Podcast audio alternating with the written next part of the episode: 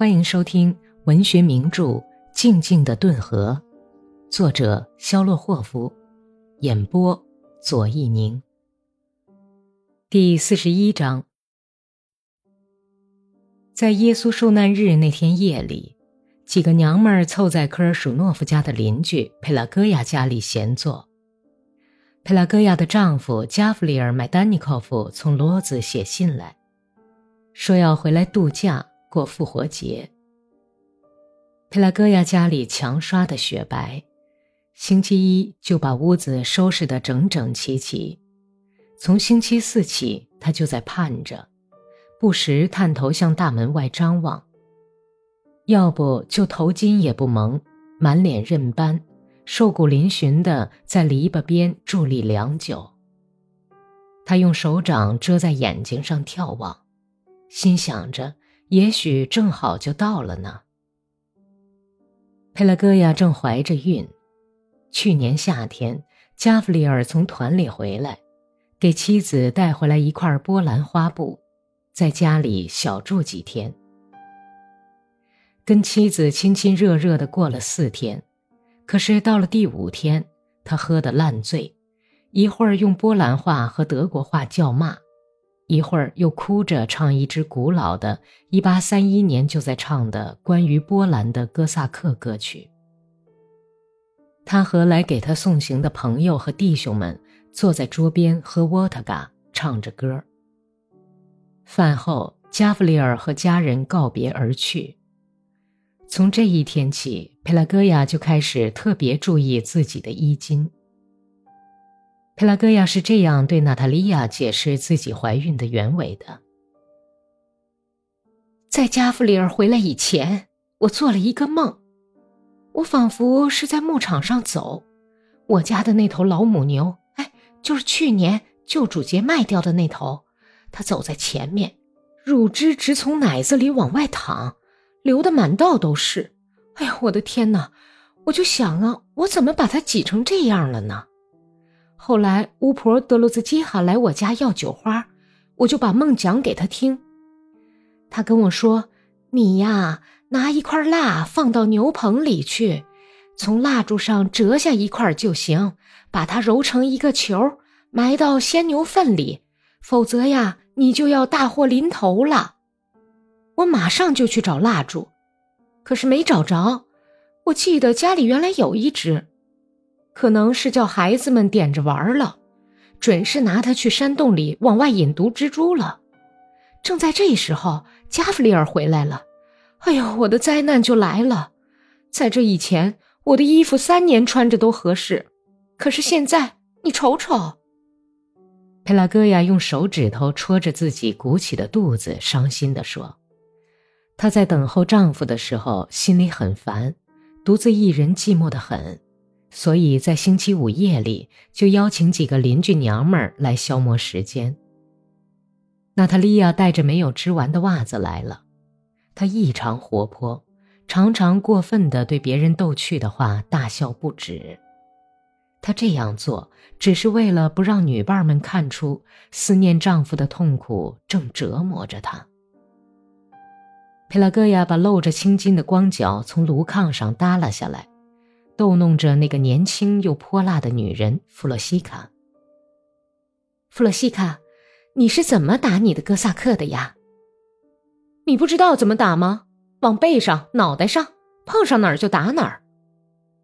我不是说的这个，我是说事情是怎么发生的。就是那样发生的呀。弗洛西卡不情愿的回答。难道你抓住你的汉子跟别的娘们胡搞，就什么话也没说？一个瘦长的女人慢条斯理的一个字一个字的追问道：“她是马特维卡舒林的儿媳妇。讲讲吧，弗洛西卡。没有什么可说的，为什么要说这种事情？哎呦，别装像了，这儿都是自己姐们儿。”弗洛西卡往手里吐着葵花籽皮，微微一笑，说道：“哼，我早就留心他了。这回有人来告诉我说，你男人正在磨坊和顿河对岸的一个丈夫当兵去的女人磨面呢。我跑到那儿去，他们俩正在碾子旁边。怎么样，娜塔莉亚？没有听到你当家的什么信儿吗？卡舒琳的儿媳妇打断了话头，向娜塔莉亚问道：“啊，他，他在亚格德诺耶呢？你还想不想和他一块过日子呀？也许他是很想的，可是人家不体谅他的心意。”女主人插嘴说。娜塔莉亚觉得热血直往脸上涌，眼泪立刻就要流下来了。她把脑袋垂到袜子上。泱泱不乐地朝女伴们看了一眼，发现大家都在看他。娜塔莉亚知道羞惭的红晕瞒不过他们，就故意但很笨拙地把毛线团儿从膝盖上弄到地上去。于是她弯下腰，用手指头在冰冷的地上摸索起来。这一切其实大家都看得清清楚楚。由他去吧，我的好邻居。只要你有脖子，还愁没有套拉呀？一个女人毫不掩饰的可怜他说：“娜塔莉亚那股假装的活泼劲儿，就像被风吹灭的火星一样消失了。”伙伴们谈论起村里最近的一些流言蜚语。娜塔莉亚一声不响的织袜子，好不容易熬到快散伙的时候，怀着还没有形成的决心走了出来。他始终不相信格里高利会就这么一去不回头了，所以原谅他，等待他。他自己这种不确定的耻辱地位，逼得他做出了这样的决定：瞒着家里人去亚格德诺耶给格里高利送封信，问问他是否永远离去了，有没有回心转意。他从佩拉戈亚家回来的时候已经很晚了。格里沙卡爷爷正坐在自己屋里，看一本沾满蜡烛油皮封面的破圣经。米伦·格里格里耶维奇在厨房里往渔网上拴着浮梁，听米海讲一件很久以前的谋杀案。母亲照料孩子们睡下以后，已经躺在炉炕上，两只黑鞋掌朝着门睡着了。娜塔莉亚脱了外衣。无目的的在各个房间里转了一圈在堂屋里用木板隔开的墙角里，有一些留作种籽用的大麻籽和吱吱的老鼠叫声。他走进格里沙卡爷爷的小房间，在屋角的桌子旁边站了一会儿，呆呆地望着放在圣像下面的一小堆福音书。爷爷，你有纸吗？什么纸啊？能写字的。爷爷在圣经里翻了翻，抽出一张散发着梅蜜膏和檀香气味的皱巴巴的纸。有铅笔吗，爷爷？找你爸爸要去。去吧，乖孩子，别在这儿捣乱了。娜塔莉亚在父亲那里要了个铅笔头，坐在桌边。痛苦地反复斟酌着那早已想好的刺心的词句。第二天早晨，他答应给戈吉克一瓶沃特嘎，求他到亚格德诺耶去送这样的一封信：“格里高林，请你写信告诉我，我该怎样活下去？我这一辈子是全完了呢，还是有救呢？你从家里出走，连一句话也没有对我说。”我没有做什么对不起你的事，我在等待着你给我行动的自由，告诉我是不是永远离开我了。可是你自从离开村子，一直像死人似的，一声也不响。我原以为你是在气头上出走的，所以我还盼着你回来。但是我并不想拆散你们，让我一个人被踩进地里去吧。总比两个人都受苦要好。请你最后一次可怜可怜我，写信给我，叫我知道你的打算。那样的话，我就可以拿定主意。不然，我老是站在路当中，不知道该往哪里去。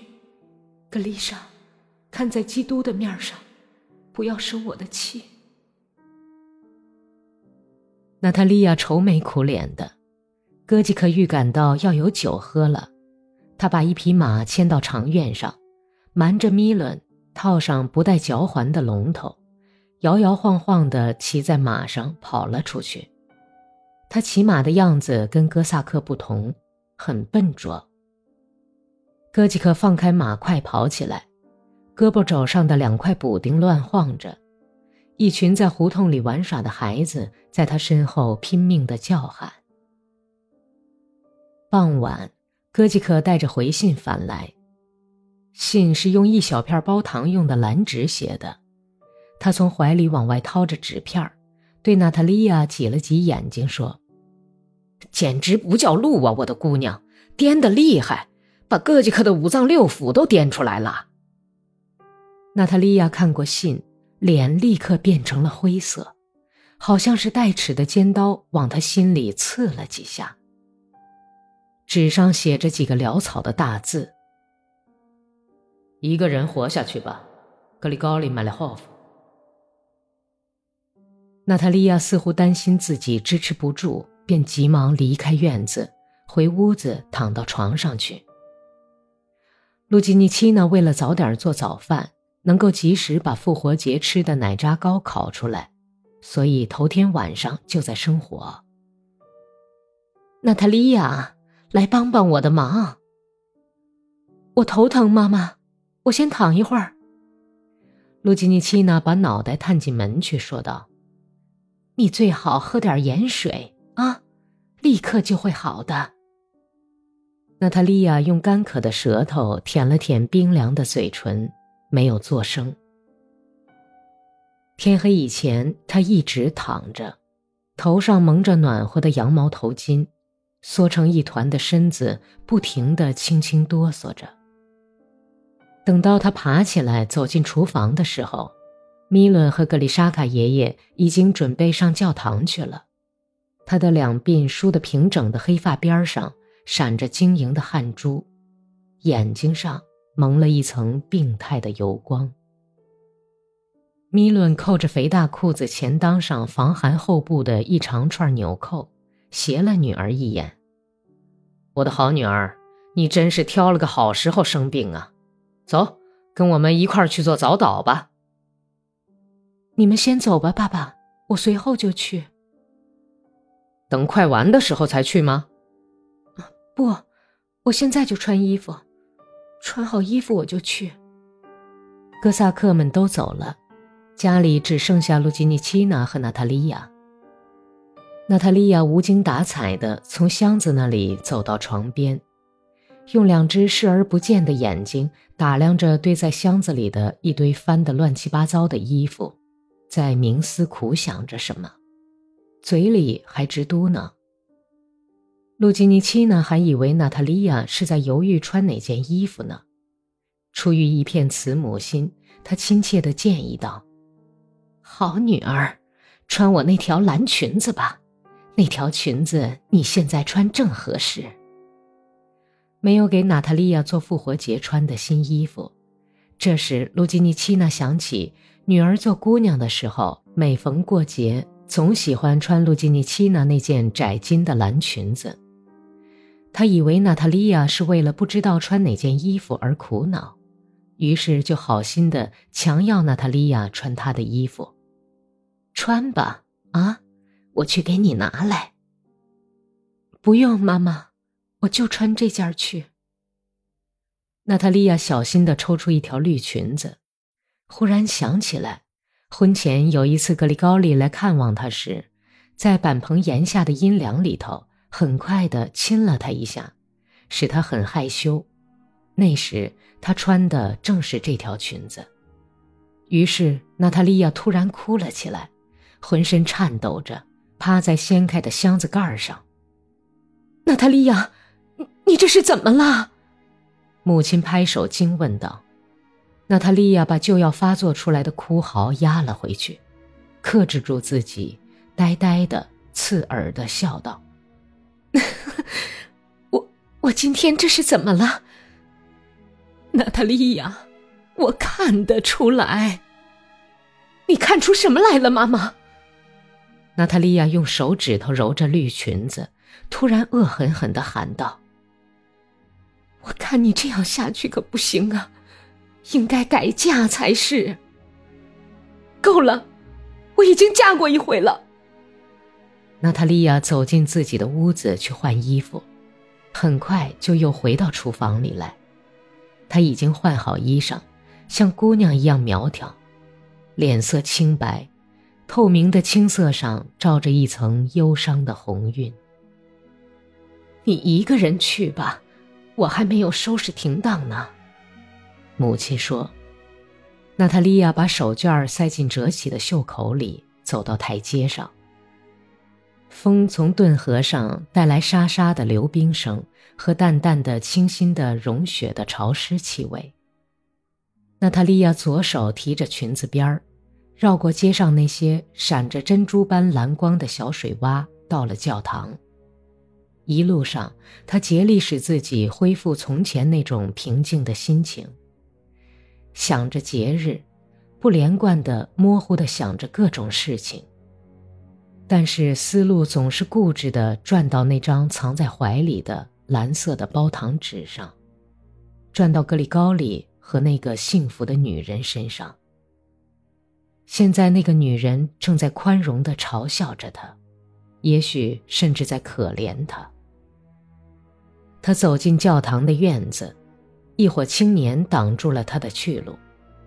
娜塔莉亚绕过他们，听见他们在说：“这是哪家的呀？你猜到了吗？”“娜塔莉亚·科尔舒诺娃呀。”“听说她有拖长病，所以丈夫才把她给扔了。”瞎说！她和她公公瘸子潘太来勾搭上了。啊，原来如此，那格里高利当然是为了这个才从家里跑走的了，不然还能是为了什么呢？娜塔莉亚在坎坷不平的石板上跌跌撞撞地走去，走到教堂大门前的台阶，七七叉叉、肮脏无耻的话语像石头一样从她身后投来。娜塔莉亚在门口站着的姑娘们痴痴的笑声中，向另一个板墙门走去，像醉汉似的摇摇晃晃地跑回家。在自家院子的大门口喘了喘气，脚乱踏着裙子襟，紧紧咬着已经被咬得血红的肿嘴唇，走进了院子。院子笼罩在一片飘忽的紫色黑暗中。板棚的门黑乎乎的大敞着。娜塔莉亚拼命的鼓起最后一点劲儿，跑到板棚门口，匆忙迈过了门槛儿。板棚里是一片干冷，还有一股皮浆声和陈腐的干草气味。娜塔莉亚这时候既没有思想，也没有感觉，全身沉没在忧郁的思念中。这种思念撕裂着他那充满屈辱和绝望的心灵。他摸索着走到墙角，握住镰刀柄，卸下镰刀。他的动作缓慢、果断而又准确。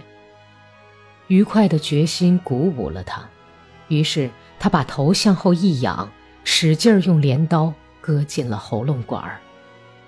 他好像被打了一下，一阵猛烈的刺心的疼痛。使他倒了下去，同时又感到他并没有完成已经开始的工作。他爬起来，然后跪着，急忙用颤抖的手指撕开扣子，不知道为什么解开了上衣，一只手拨开富有弹性的不听话的乳房，另一只手拿着镰刀，用刀刃对准胸膛，跪着爬到墙边。把镰刀安柄的那头顶在墙上，两只手放到向后仰着的头顶上，坚定地把胸膛向前压去，向前。他清晰地听见和感觉到刺破身体的扑哧声，越来越厉害的一阵阵刺心的疼痛，像火焰似的顺着胸部一直烧到喉咙，像铮铮响着的长针一样。刺进了耳朵。上房的门吱扭响了一声，路基尼奇娜用脚探着路走下台阶。钟楼上响起了有规律的钟声，顿河上几沙绳长的大冰块不停地咯吱咯吱响着，汹涌奔流而去。解冻了的满潮的顿河，欢腾的把身上坚冰的枷锁送往亚速海。